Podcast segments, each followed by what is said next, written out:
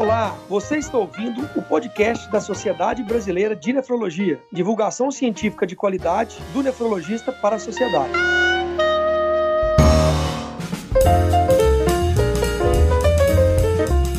Olá, ouvintes da SBN. Eu sou o Daniel Calazans, vice-presidente da Sociedade Brasileira de Nefrologia, e hoje gravaremos o podcast com o time do Condora. Falaremos sobre doenças raras. E para contar com esse time brilhante, hoje temos Dr. Cassiano Augusto Braga, doutora Maria Helena, Dr. Luiz Gustavo Modelli, Dr. Precil Menezes. É um prazer muito grande contar com vocês e gostaria agora que cada um pudesse se apresentar, falar de suas principais qualificações e atividades. Doutora Maria Helena. Bom, pessoal, boa noite. Eu sou médica nefrologista, é, eu sou, fiz mestrado e doutorado na nefrologia na Escola Paulista de Medicina, Unifesp, e tenho formação em pediatria, sou nefrologista pediátrica e trabalho no Hospital das Clínicas da Universidade de São Paulo. E atualmente sou membro e vice-coordenadora do Comitê de Doenças Raras da Sociedade Brasileira de Nefrologia, que é uma grande empreitada que a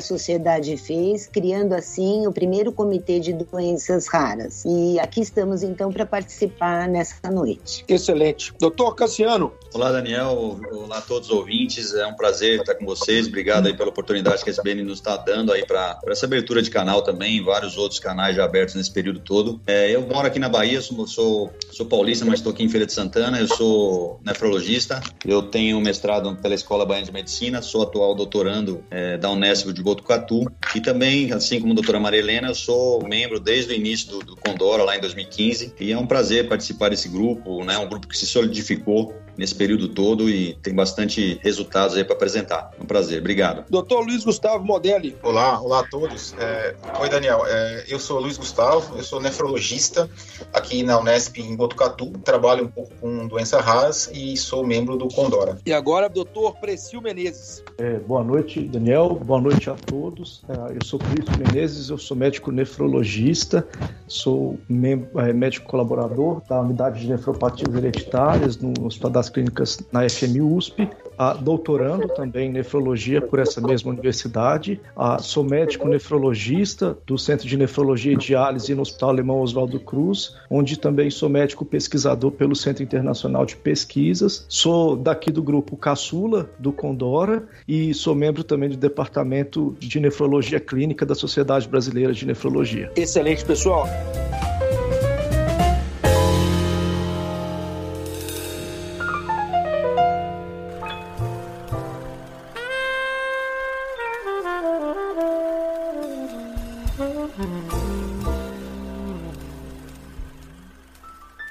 Começar esse podcast com a definição. O que, que é uma doença rara, doutora Maria Helena? Então, a, as doenças raras, elas é, são definidas é, de uma forma diferente, por exemplo, na Europa e no Brasil. Na Europa, é, é uma doença rara é considerada quando ela comete um em cada dois mil habitantes. No Brasil, nós seguimos a orientação da Organização Mundial da Saúde, que é uma doença que acomete 1,3 para cada 2 mil, isto é, menos do que 65 pessoas em cada 100 mil habitantes. E existem, assim, mais, ah, em torno de 8 mil doenças raras já ah, definidas, né?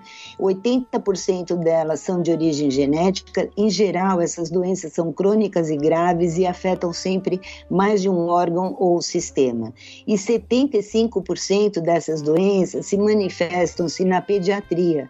E tem um dado assim muito impressionante que 30% desses pacientes eles vão a óbito antes de 5 anos de idade, muitas vezes sem diagnóstico. Então são doenças que, uh, por sua raridade e o, o, a baixa divulgação e conhecimento, às vezes o, o paciente demora meses até anos para alcançar um diagnóstico e assim um tempo médio geral, né, é em torno de 4 a 5 anos para o paciente ter um diagnóstico. É, é importante também dizer que elas afetam cerca de 6 a 8% da população mundial. É, no Brasil, existem dados da Interfarma que é, eles notaram é, que cerca de 13 milhões de brasileiros como portadores de doenças raras. Então, assim, eu acho que é uma situação é, importante. São, são pacientes que estão sendo, é, vamos dizer assim, mal conduzidos ainda no mundo e é importante que a gente fale sobre essas doenças, aumente a sua divulgação para que cada vez mais esses pacientes sejam atendidos e diagnosticados mais precocemente. Muito bem a definição. Você queria falar um pouco mais sobre os tipos e um pouco sobre classificação também? Então, eu, eu acho que a gente tem que falar um pouquinho sobre as doenças renais raras, já que nós somos um comitê dentro da Sociedade Brasileira de Nefrologia. E o rim, assim, ele é muito especial em, eh, na relação com as doenças raras. É, só para a gente ter uma ideia, as doenças uh, raras, uh, renais raras, elas são a quinta causa de doença renal terminal na, uh, na, na literatura mundial. É, 10% da incidência anual de doença renal estágio final e é, existem cerca de mais de 150 doenças renais raras já identificadas, né? É, eu acho que assim a gente tem que lembrar que elas podem ser primárias né, do rim, mas a gente tem muito acometimento relacionado com doenças em outros órgãos, doenças sistêmicas, uh, principalmente doenças metabólicas, que podem acometer primariamente outros órgãos, como o fígado, uh, e, mas que o acometimento renal pode vir uh, secundariamente também. Né? E a gente poderia pensar em dividir as doenças renais de acordo com duas coisas principais, que seria o local do acometimento. Então a gente sabe que o rim ele é formado por unidades dentro dele, né? E essas unidades elas são compostas por duas partes principais, que são os glomérulos e os túbulos. Então, dependendo do local, né, se é uma doença que afeta o glomérulo onde acontece a filtração glomerular, ou uma doença que acomete os túbulos renais, que é onde a gente tem todo o mecanismo de secreção e reabsorção de substâncias que foram filtradas, até que a gente tenha uma, um equilíbrio um diagnóstico muito tardio e esse paciente já está com uma doença doença, mas num quadro irreversível. E outros sistemas, né, como os sistemas de defesa do organismo. Então, uh, existe um sistema que é, é, inato, né, que é o sistema do complemento, e que ele pode ter também uma normalidade no seu funcionamento, é, de origem genética, são doenças às vezes ultra raras e que podem levar a cometimento renal grave. Então, é muito importante uh, que haja divulgação uh, desse conhecimento sobre as doenças renais raras e que esses pacientes possam ser, então, identificados uh, e tratados adequadamente. Muito bem, doutora Maria Helena. Vamos falar um pouquinho sobre a iniciativa de criação do Condora. Doutor Cassiano Braga, meu amigo, direto da Bahia. O que, que você pode falar para os nossos ouvintes que nos escutam? Bom, Daniel, assim, o, o, comitê foi criado na gestão de doutora Carmen em 2015, né? Acho que perante uma, um envolvimento, um, cresci, um crescente é, um conhecimento das doenças raras, né? Acho que ela se anteveu às outras, as outras especialidades que hoje em dia já tem também os seus próprios comitês. É, inicialmente o comitê foi criado com membros convidados, né? Que tinham um entendimento maior de doença de Fabry e síndrome hemolítica urêmica típica. E conforme o tempo passou, esse grupo foi solidificando, foi criando realmente, dando resultados o grupo foi se modificando em relação aos membros e hoje tem, a gente tem uma composição bastante grande. E um dos intuitos também, logicamente, do comitê, que se foi criado inicialmente, é justamente para ter uma representatividade maior perante os pacientes, para que se criem, como a doutora Marilena falou, é um grupo de pacientes bastante é, escasso de, de, de atendimento médico, de de tratamento. A gente tem uma burocracia muito grande. Então, um dos nossos objetivos, um dos objetivos do comitê é justamente isso: entender melhor as doenças, expor isso para a sociedade, expor isso para os especialistas, né, para toda a sociedade médica de nefrologia para as outras especialidades, para que cada vez mais esse, esses, esses, entendimentos se solidifiquem e que o objetivo final é claramente sempre será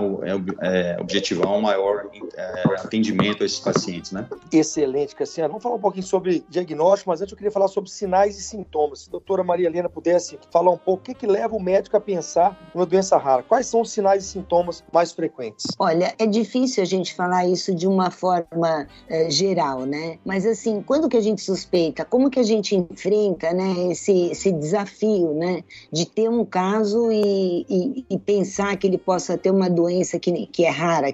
Então, assim, a primeira coisa é que o médico não pode se conformar. A gente sempre tem que desconfiar, a gente sempre tem que investigar, a gente tem sempre que perder, entre aspas, aquele tempo, tirando a história clínica do paciente, né? Então, na história clínica, muitas vezes você já tem alguns indícios, né? Então, um, a, em relação a como que esse paciente nasceu, como que foi a gestação, os antecedentes pessoais, se ele já apresentou algum sintoma anterior que possa te dar um indício de alguma doença mais rara, né? E os antecedentes familiares, né? Como eu falei, 80% das doenças raras são de origem genética. Então é muito importante a história familiar, né? A gente conhecer a história familiar do paciente, se possível, fazer um heredograma, que é, é um tipo de um mapeamento, né? Que a gente pode fazer estudando, né? Os, o, o passado, né? Os antecedentes desse paciente. Então, qual, é, como que era o avô, a avó? Eles eram consanguíneos? Não eram? E tinham alguma normalidade? Tinham alguma alteração de exame físico? Como que foi a vida de, dessas pessoas? Então, às vezes é difícil a gente ter toda essa informação numa primeira consulta. Então, todas as consultas a gente sempre deve repetir essas perguntas sobre a história familiar, sobre casos semelhantes na família. Então, por exemplo, num paciente é, que tem uma consanguinidade, a gente sabe que algumas doenças elas é, de, de herança autossômica recessiva elas vão ter uma maior incidência. Então, locais, famílias que, que, que sejam consanguíneas, a gente tem que sempre suspeitar que possa ter alguma dessas doenças. Então, tem os achados morfológicos, então, se o paciente tem algum, algum estigma, alguma marca facial, alguma coisa que te faça pensar em alguma uh, dessas doenças, né? Alterações oculares, ou às vezes o paciente tem uma doença renal, uma doença auditiva e ocular, é, você já pode pensar que possa ter uh, algum acometimento genético, né? É, há, sempre na, na pediatria, na nefrologia pediátrica, onde a maior parte desses pacientes acabam uh, uh, se manifestando e deveriam, assim, ser diagnosticados nessa ocasião, sempre avaliar o desenvolvimento, então o peso, o crescimento, que são sinais muito importantes, né, de que uma criança está se desenvolvendo bem. Então, uma criança que não está ganhando peso direito, uma criança que não está se desenvolvendo adequadamente, é uma criança que você sempre deve investigar. E algumas alterações específicas, então, na parte renal, se esse paciente urina muito, se tem muita sede, ou o contrário, diminuiu a diurese. Então, são, são achados que a gente tem que tentar buscar na história clínica e, obviamente, depois você vai fazer os, os, os pedidos de exames complementares, porque muitas vezes o fenótipo, que é a aparência do indivíduo, às vezes ela não está te dando indícios né, de que ele tem alguma doença rara, ou muitas vezes o, o, essa aparência ela é muito parecida em doenças diferentes. Então, acaba que a gente vai uh, realizar alguns exames complementares na função renal, como que está esse desenvolvimento, inclusive ver fun o funcionamento de outros órgãos, até que a gente possa definir melhor qual o local acometido, qual a gênese daquela doença e, posteriormente, uh, como vai ser conversado mais para frente, alguns exames mais específicos que possam ajudar a esclarecer esse diagnóstico. Então, se eu pudesse dar uma dica, é não se conforme. Se você tem uma, um paciente que tem uma manifestação clínica comum e você começa a investigação e os dados não batem, tem algum exame que caiu fora, ou o tratamento que foi instituído inicialmente, ele pode não estar tá tendo aquele resultado esperado. Então, é importante que a gente não se se conforme com um resultado uh, deficiente e vá à busca uh, de, uma, de uma doença uh, que seja de, de uma incidência mais rara. E também naqueles casos de manifestações raras, né? Então, pacientes que têm alguma manifestação clínica mais estranha, que não é habitual, a gente deve sempre tentar pesquisar com todos os armamentos clínicos, laboratoriais, radiológicos, para a gente tentar então chegar a um diagnóstico. Então, acho que a minha dica é essa: não se conforme, não deu certo, vamos procurar outras alternativas que uh, a gente pode chegar a um tratamento mais eficaz.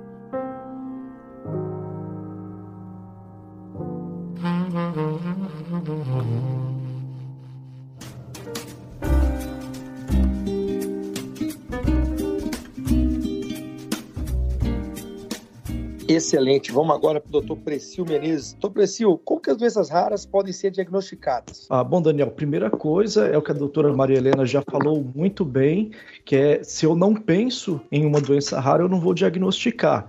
Então, é, na verdade, não é nenhuma perda de tempo, né? É um ganho de tempo para o paciente você tirar essa história clínica de forma importante, né? Ver história familiar e no exame físico desse paciente realmente fazer um exame físico detalhado, porque às vezes uma mancha diferente que esse paciente nunca notou, ou às vezes ele não deu valor a esse achado na, de exame físico, pode fazer diferença para você pensar em um diagnóstico ou outro. Como a doutora Maria Helena falou, então a gente tem diversos tipos de doenças raras que podem acometer o rim, algumas metabólicas, algumas a, a maioria de fundo genético. Então esse diagnóstico ele pode ser feito através então de análise de exames sanguíneos, de exames urinários, pode ser feito também através da dosagem de atividade de enzimas específicas, a dependerem da, da suspeita clínica que se tem da doença. A, a biópsia renal, em alguns casos de, de glomerulopatias ou doenças tubulares, ela pode auxiliar bastante, até já fechar o diagnóstico. E nisso eu venho ressaltar a importância de ter acesso na biópsia renal aos três tipos de microscopia microscopia de luz, imunofluorescência e a microscopia eletrônica, porque muitos achados podem ser vistos apenas a microscopia eletrônica e os testes genéticos, né, que acabam sendo na prática clínica o nosso calcanhar de Aquiles, porque apesar de que cada vez estão mais disponíveis e com preços mais acessíveis, ainda não são de tão fácil uh, é, disponibilidade dentro da nossa prática clínica. Excelente, doutor Precil. Queria que você falasse um pouquinho quais são as dificuldades para o diagnóstico dos pacientes com doenças raras. Bom, a primeira, a primeira dificuldade, na verdade, é esse paciente chegar até um diagnóstico, né? Como a doutora Maria Helena bem falou, a, a média de tempo é em torno de quatro anos para se chegar a um diagnóstico e muitas vezes ele passa por diversas especialidades até que alguém né, tenha o insight de talvez ligar todas aquelas peças para que fechem esse diagnóstico. Uh, além disso, uh, se você pensar do ponto da perspectiva do, do paciente, às vezes muitas doenças podem ser assintomáticas e o paciente só descobrir que tem uma alteração de função renal por, por exames incidentais ou mesmo uh, quando ele acaba perdendo a função renal de forma importante, necessitando de diálise de urgência. Outra questão é que às vezes esses pacientes uh, eles não têm, têm falta de informação mesmo, muitas vezes por falta de condições financeiras, uh, e existe também aqueles que, pacientes que acabam dependendo né, do SUS para toda a questão de acesso à saúde, a dificuldade no tempo de encaminhamento né, para serviços de referência, uh, isso também posterga esse diagnóstico. Do ponto de vista médico, na verdade, as dificuldades principais são a falta de conhecimento e falta de capacitação. Como eu disse, se você não pensa, você não diagnostica. E eu acho que principalmente a, a nossa falta de acesso a, a exames complementares, principalmente na prática de medicina no SUS, é, e principalmente no que se tange a acesso a testes genéticos. Então, eu diria que essas são as principais ah, pedras do nosso sapato para o diagnóstico de doenças raras em nefrologia. Excelente, meu amigo. Muito obrigado pela resposta. Doutor Luiz Gustavo Modelli, existem tratamentos para as doenças raras? Bom, Daniel. Sim, bom, bom Daniel.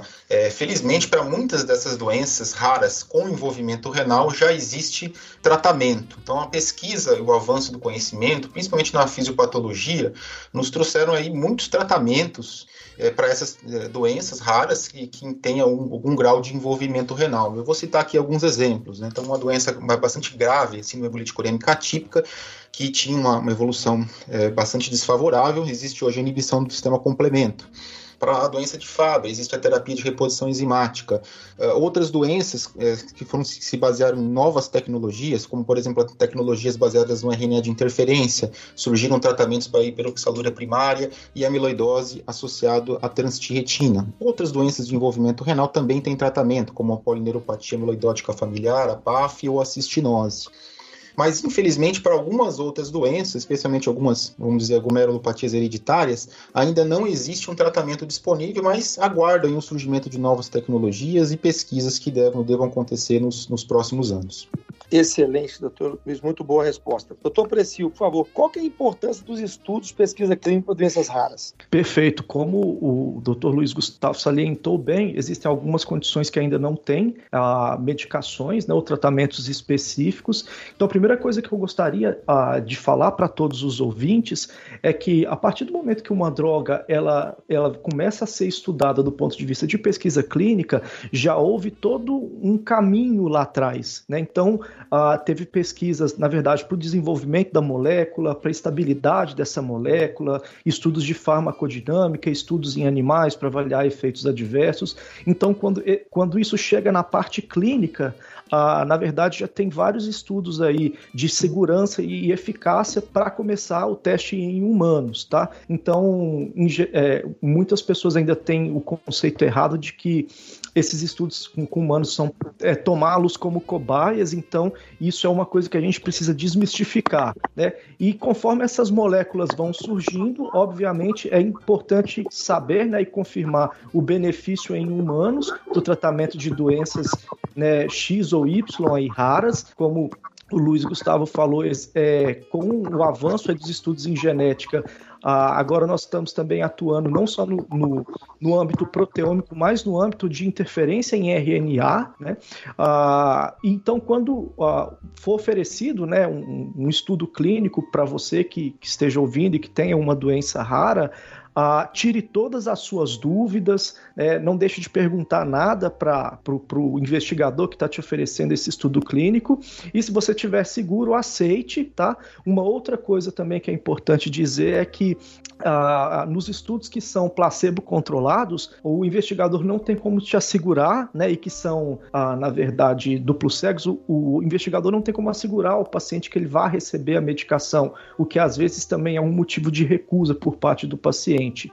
E é só assim, né, através da pesquisa clínica, que a gente vai uh, descobrir e implementar novas drogas para o tratamento das doenças raras e a gente conta com a participação dos pacientes também. Excelente, Precio. Vamos agora, doutor Luiz Gustavo Modelli. Para esses pacientes que já têm tratamento, como que é o acesso as terapêuticas. Muito bom, Daniel. É, infelizmente, a maioria dos tratamentos para essas doenças raras, eles ainda não foram incorporados no Sistema Único de Saúde. Então, é, algumas dessas tecnologias, né, elas foram avaliadas lá pelo Comitê de Tecnologia do Governo, que é a Conitec, mas na, na grande maioria dessas, dessas, dessas avaliações da Conitec, eles é, recomendaram a não incorporação, por diversos motivos, né? Então, eu poderia citar que talvez os motivos mais comuns aventados pela própria Conitec seria o elevado custo dessas medicações e, e talvez um impacto orçamentário um pouco grande que elas trariam ao sistema único de saúde.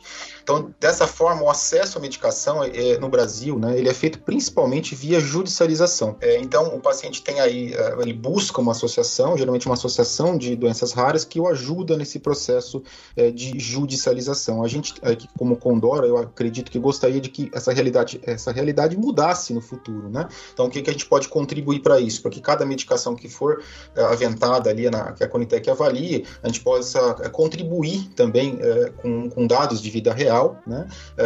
que considerar que esses dados também são importantes. Muitas vezes a Conitec diz não, não, que a gente só vai considerar ensaios clínicos, que é difícil de ser feito em doença rara.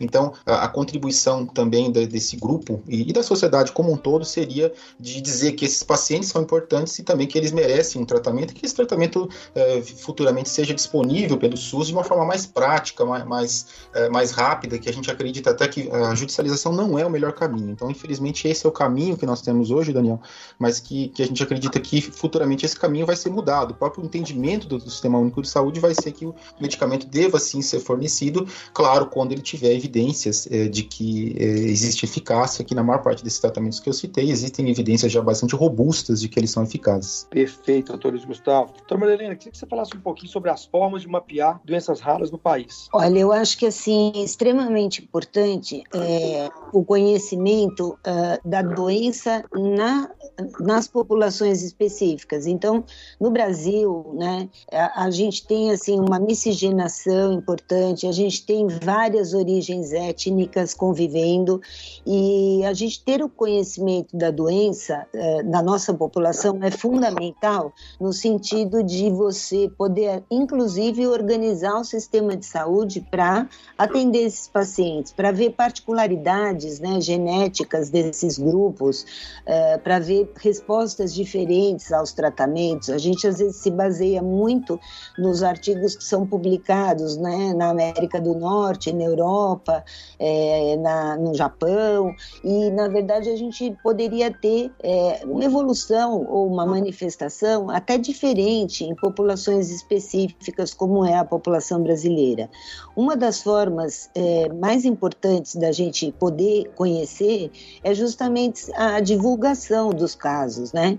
Então, as, as publicações que cada grupo faz dos seus casos é muito importante para que a gente forme, então, um corpo de evidências de literatura é, robusto, né? No sentido de ter os dados dos pacientes no Brasil.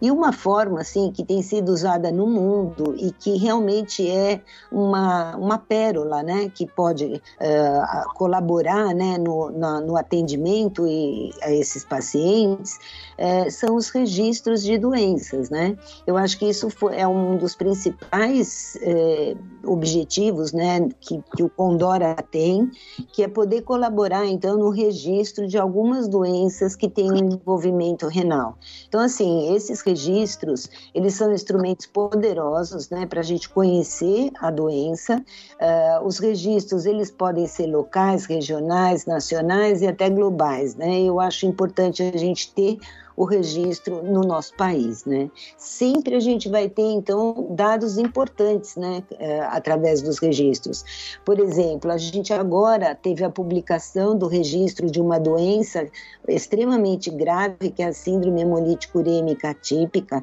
Então, os dados que nós conseguimos captar com o registro de casos foi muito interessante, né, no sentido da gente detectar diferenças importantes, algumas ainda não relatadas na literatura entre os pacientes pediátricos e adultos portadores dessa doença e até uma particularidade no perfil genético dos pacientes brasileiros, que difere um pouco de outros lugares do mundo. Então, assim, conhecer os pacientes, saber onde eles estão, qual o número desses pacientes, quais a, qual a característica desses pacientes, no sentido socioeconômico, no sentido biológico, né?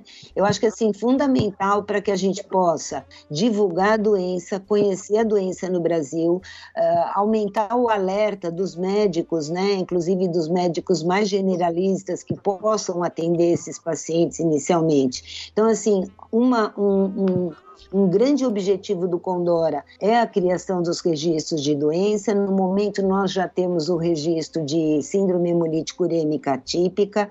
Nós temos o registro de doença de Fabry, que nós mandamos agora um, um resumo desse, dos dados desse registro a ser apresentado no Congresso Brasileiro de Nefrologia no próximo semestre, e já está online o registro da doença, que é uma doença extremamente grave, crônica e deteriorante, que é a cistinose nefropática. E outros registros já estão sendo construídos e eles ficam, então, na, uh, na página da Sociedade Brasileira de Nefrologia, que é quem dá suporte e apoio ao Condora e aos registros.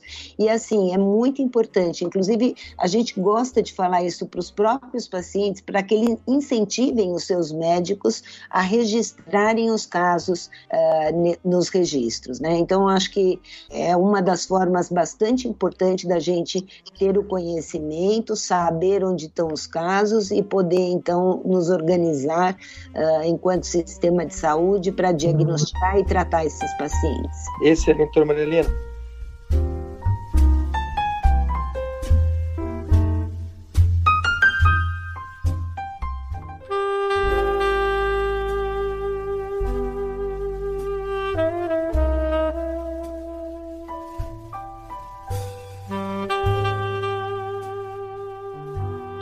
Que você falasse um pouquinho se existem centros destinados a acompanhar esses pacientes. Sim, Daniel, existem centros credenciados aí pelo Ministério da Saúde como centros de referência em doenças raras. Então, tem uma portaria do governo de janeiro de 2014 que instituiu a Política Nacional de Atenção Integral às pessoas com doenças raras e institui também incentivos financeiros para o custeio. Né? Então, é, existem esses centros que já são credenciados, praticamente todo estado da, da federação tem um, um, centro de referência.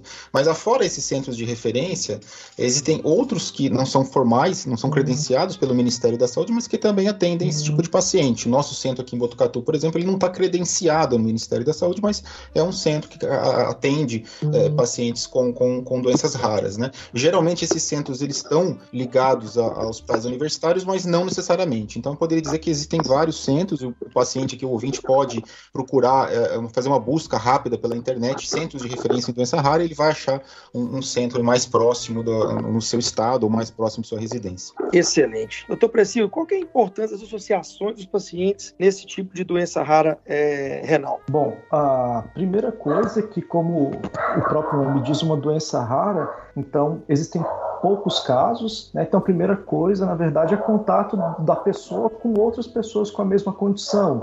Né? Isso pode auxiliar muito do ponto de vista psicológico, dividir sintomas, dividir experiências. Ah, uma outra coisa é que essas associações elas tendem a ser muito bem organizadas. Então, ah, existem então ah, todo um auxílio jurídico aí a respeito de direitos dos pacientes é, com aquela condição clínica que, que ele apresenta, a questão também sobre informação e acesso a, a novos tipos de tratamento, às novas drogas, ah, essas, essas associações são muito importantes também nesse processo aí que o Gustavo disse de incorporação da, de novas medicações né, ao portfólio ah, do SUS. Ah, e além disso, muitas dessas associações elas vão fornecer uh, um atendimento e um apoio multiprofissional uh, para esse paciente com doença rara que às vezes a gente não consegue de forma muito fácil dentro dos, dos centros onde esses pacientes são atendidos. Então, a, a associação ela trabalha é, muito de perto com os comitês, né? Com, a gente tem uh, trabalhado junto com várias associações aí de, de pacientes com doenças raras e elas realmente são muito importantes para os pacientes, para as políticas públicas ah, que cobrem também esses pacientes com doenças raras e para a sociedade médica no geral. Excelente, doutor Precio. Doutor Cassiano, ao longo desses anos aí, sete anos já de Condora, queria que você resumisse um pouco, fizesse um compilado aí, quais foram os principais feitos do comitê? Certo, Daniel. Bom, eu vou tentar lembrar de tudo, espero que possa contemplar realmente que tudo que a gente já fez, que eu acredito que foi bastante coisa. Acho que o primeiro ponto é justamente a solidificação do grupo, né? Condora realmente como comitê, um importante comitê dentro da sociedade, que com o tempo foi criando uma maior engajamento, maior envolvimento dos próprios membros do comitê. Acho que esse é o primeiro ponto. Né? Tem até a ideia, talvez, da, da própria sociedade transformar esse comitê como um departamento, dada a importância desse, desse assunto dentro do, do da parte do, do, da sociedade de nefrologia. Né? E, e, fora, e fora essa questão, acho que, como já foi aventado alguns é, assuntos anteriores, a gente tem consensos publicados, né? a gente publicou recentemente consenso brasileiro, claro que com foco mais na parte nefrológica, brasileiro de doença de Fabry, tanto a parte adulta como pediátrica, que vem ajudar e vem delinear para os médicos que não têm tanta experiência e para aqueles que já têm experiência também, né, determinar as formas melhores de diagnóstico, as possibilidades de tratamento, quem ou não, é, quem tratar, quem não tratar, que existem várias dúvidas, não só em Fabry, mas a gente tem ideia de fazer outros consensos. Tivemos publicações em, em revistas importantes, nacionais e internacionais, acerca desses, dessas doenças raras. Por exemplo, dentro da na época do Covid, tivemos documentos, é, recomendações dentro do que se fazer né, durante a pandemia em relação ao tratamento desses, desses pacientes. Tivemos também, logicamente, outras também iniciativas pontuais, iniciativas de, dos médicos do comitê na, nas suas próprias regiões, nas suas próximas cidades, para tentar realmente com que a sociedade como um todo, outros médicos, outros especialistas possam entender melhor da doença. Tivemos, a, a, como a doutora Marilena muito bem falou, a questão do registro, que para a gente é um, uma ferramenta muito importante, que a gente espera realmente consolidar isso. Temos até uh, ideias de tentar aumentar o engajamento dos médicos no fornecimento de dados para a gente, para a gente entender melhor as doenças dentro do país. É, outras coisas, capítulos de livro, é, que também já foram publicados, tanto nacional como internacionalmente, e outra, acho que o último assunto talvez seja justamente o que também já foi levantado, mas a gente tentou e acredito conseguimos participar de todas as últimas consultas públicas que envolveram doenças raras. Claro que não com o nosso, com, não é, vamos dizer assim, não alcançamos o nosso objetivo, né? Mas claro que fizemos nosso papel de levantar para a Conitec, levantar os pontos positivos de cada, de cada molécula, de cada tratamento que foi é, aventada a possibilidade de incorporação e pretendemos realmente continuar nessa toada aí para que consigamos aí, o, né, engajar, envolver tratar esses pacientes da melhor maneira possível. Excelente. Quais são os planos e projetos aí para as próximas gestões, doutor Cassiano? Então, acho que passa tudo pelo, pelo, por tudo que eu falei inicialmente e consolidar tudo que foi, foi feito, né? Aumentar as publicações, aumentar o número de registros, aumentar o envolvimento, o engajamento dos médicos, né? Estamos pensando aí alternativas justamente para aumentar esse engajamento, aumentar o envolvimento, é, é, né? para que os médicos, na, na sua maioria, possam fornecer dados, para a gente conheça realmente a realidade da doença, das doenças doenças raras no país. É, pretendemos, claro que existem milhares de doenças raras, a gente não vai conseguir envolver todas, mas dentre as principais, vamos tentar aumentar esse, esse foco aí em algumas doenças mais, né, para con conquistar registros, é, consensos Existe a ideia de envolver não só a Sociedade Brasileira de Nefrologia, como outras especialidades do país, para a criação de diretrizes, né, que tem um impacto maior, né, tem uma força maior em relação a, a direcionamento de tratamento, né, tem, tem, tem uma robustez maior realmente na, na, nas nossas recomendações, indicações, e continuar aí no nosso dia a dia, envolvimento ou envolvendo outros médicos, consolidando com Dora, né, esse é o nosso objetivo principal e eu acredito que estamos conseguindo é, consolidar. Excelente, Tocassina. Estamos chegando já aí na reta final. Queria que você falasse um pouco como que funciona aí o papel do Condora junto ao Ministério da Saúde para aprovar esses medicamentos, tratamentos, como que funciona para o público ler que está em casa que nos escuta? Na verdade, isso é uma ideia que a gente tem, né? Já discutimos em algumas reuniões nossas, né? A gente teria uma, teríamos o objetivo, não, não único e exclusivamente dentro da sociedade de nefrologia, mas podemos também contar aí também, talvez com o apoio de outras especialidades, para que os outros comitês de doenças raras da SBN, dos outros comitês, dos outros departamentos, realmente possam é, ser um orientadores, ser um órgão realmente possa auxiliar nessas políticas públicas, que possa realmente participar ativamente dessas, dessas reuniões de incorporação, porque além do, do claro que existe o custo, né, que como o Gustavo levantou, das, dessas ter, novas terapias, mas tem que se levantar também os custos da não terapia, né? Então, um paciente, por exemplo, que evolui para diálise, um paciente que evolui de forma a, com outras comorbidades relacionadas às doenças raras, isso também tem que ser levado em conta. Então, a gente espera que, a gente sabe da burocracia, né, nesse país, que é tudo mais complicado, mas a gente espera que futuramente o Ministério possa nos ouvir, que possa a gente, talvez, dentro da, da possibilidade das, das, ferramentas de registros também, é, ser um, um crivo, assim, né, para quem tratar, ser um órgão no sentido de, de ser um, um, vamos dizer assim, que, que, possa que os outros médicos venham tirar dúvidas para a gente. Então, assim, acho que dentro da, da, pensando no país como um todo, pensando nessa parte burocrática, a gente tem essas ideias, um pouco, talvez, é, um sonho grande aí nesse, nesse futuro, mas Vamos ver que se aos pouquinhos a gente consegue consolidar essas, essas nossas possibilidades. Excelente, meu amigo. Estamos chegando aí na reta final. Queria que o doutor Luiz Gustavo Moderno falasse um pouquinho quais são as perspectivas aí futuras para o tratamento de doenças raras, principalmente Daniel, as renais. Certo. Eu, eu acho que existem boas perspectivas é, para o tratamento dessas doenças renais, já que principalmente a indústria ela tem investido bastante recurso em P&D, ou seja, em pesquisa e desenvolvimento de novas terapêuticas.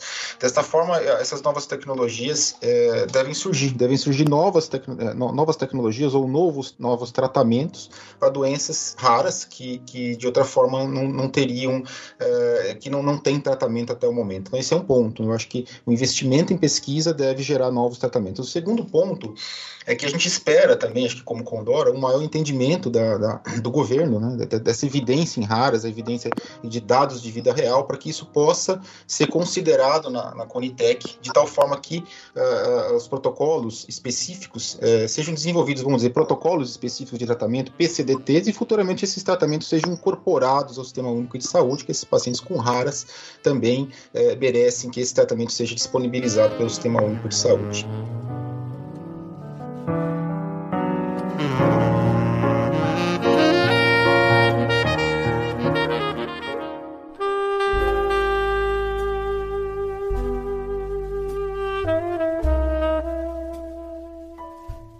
Excelente. Estamos chegando na reta final, passou num segundo. Gostei muito desse episódio. Eu queria agora cada um deixar seu comentário final, seu agradecimento. Agradeço imensamente aí aos quatro colegas que são referências em doenças raras em todo o país. E o meu muito obrigado a todos os ouvintes que crescem a cada ano. Muito obrigado, Tarek, mais uma edição e vamos nessa. Doutora Maria Helena, se quiser fazer suas considerações finais, meu muito obrigado. Olha, nós aqui agradecemos, Daniel, a oportunidade que a SBN sempre eh, nos dá. É, olha, eu fico muito feliz de estar aqui falando né, para a população sobre a nossa atenção para os pacientes raros, a importância de saber que os raros juntos são menos raros e que o nosso comitê também tem uma aba no seu site de Fale Conosco. E muitas vezes nós temos recebidos alguns, alguns uh, comentários e perguntas, questionamentos uh, da população. Então, existe existe o Fale Conosco. Se alguém da, do público geral uh, quiser tirar alguma dúvida que nós possamos uh, esclarecer, uh, o comitê, o Condora, está sempre aberto para qualquer tipo de conversa, tá? Então, agradecemos novamente todo o apoio e vamos embora, né? Vamos tocar que tem muita coisa para a gente fazer aí no campo das raras. Muito obrigado, Maria Helena. Foi um prazer muito grande. Doutor Cassiano, suas considerações finais, por favor favor. Não, é só realmente agradecer também, Daniel, a esse canal que a SBN nos abre, né, nos concede, além de todos os outros canais abertos nesse período todo de Condora. É agradecer aos ouvintes, esperamos que, que, que tenham, tenhamos conseguido aí atingir a nossa mensagem, né, que todos possam entender. E estamos, como a doutora Mariana falou, estamos abertos a discussões, né, dos canais da internet e, é, e todos os outros canais aí que a SBN nos, nos fornece. E um abraço a todos, muito obrigado, realmente, foi um prazer participar. Doutor Luiz Gustavo Modelli, meu muito obrigado, meu amigo considerações finais, por favor. Grande abraço. Daniel, agradeço, agradeço, também pela oportunidade. Como mensagem final, até vou retomar aqui um comentário da Maria Helena que foi, foi fantástico, né, que o público pensar na doença renal, né, é, na doença rara de envolvimento renal. Então, 10% das doenças renais em adultos têm origem genética, têm origem hereditária, até 70% nas crianças.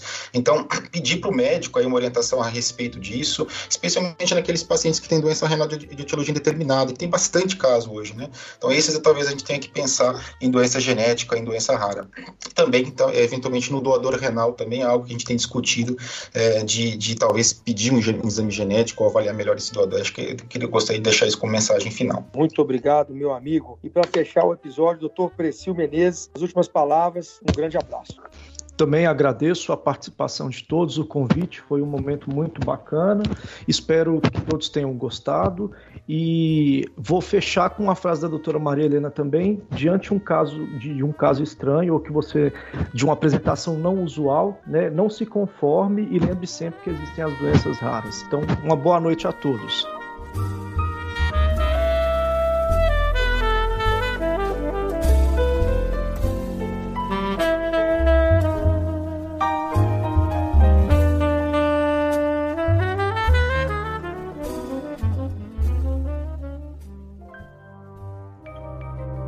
Este programa foi produzido por Mentes Deviantes.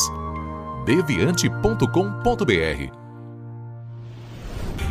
Este programa foi editado por Tapcast. Edições e Produções de Podcast.